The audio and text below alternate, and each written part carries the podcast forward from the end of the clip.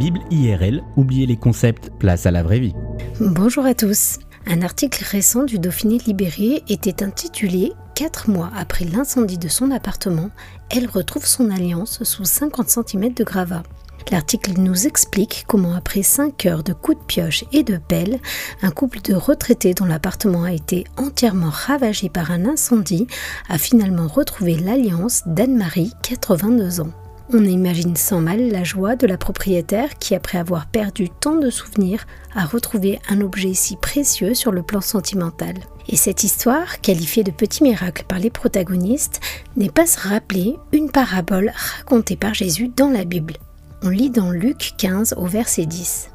Supposez qu'une femme ait 10 pièces d'argent et qu'elle en perde une. Ne s'empressera-t-elle pas d'allumer une lampe de balayer sa maison et de chercher soigneusement dans tous les recoins jusqu'à ce qu'elle ait retrouvé sa pièce. Et quand elle l'a retrouvée, elle rassemble ses amis et ses voisines et leur dit Réjouissez-vous avec moi, j'ai retrouvé la pièce que j'avais perdue.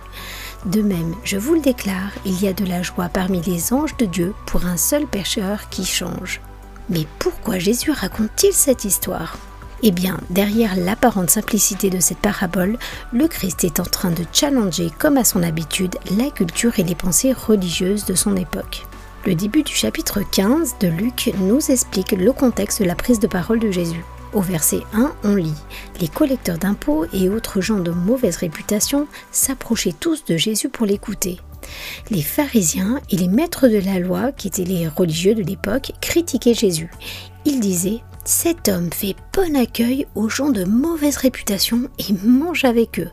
Jésus ne faisait rien comme tout le monde, en tout cas pas comme les religieux de son époque, car il n'avait pas peur d'entacher sa réputation d'enseignant. Il aimait s'entourer de gens de mauvaise vie, de marginaux, de mendiants, d'estropiés de la vie, de prostituées.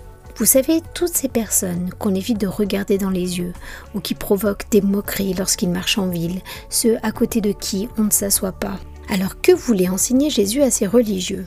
Eh bien par cette petite histoire, Jésus leur signifie que ces marginaux sont aussi précieux pour lui que l'une des dix pièces d'argent qu'une femme aurait perdues. À l'époque de Jésus, les femmes recevaient dix pièces d'argent en cadeau de mariage. Outre leur valeur monétaire, ces pièces avaient une grande valeur sentimentale, un peu comme une alliance aujourd'hui.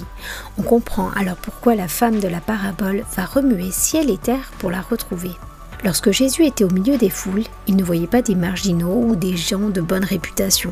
Jésus voyait au-delà des apparences, il lisait les cœurs et ceux qu'il rencontrait étaient pour lui comme ces pièces d'argent précieuses qui étaient parfois perdues. Personne n'a besoin d'être populaire ni d'être accepté par la société pour être aimé et accueilli par Dieu.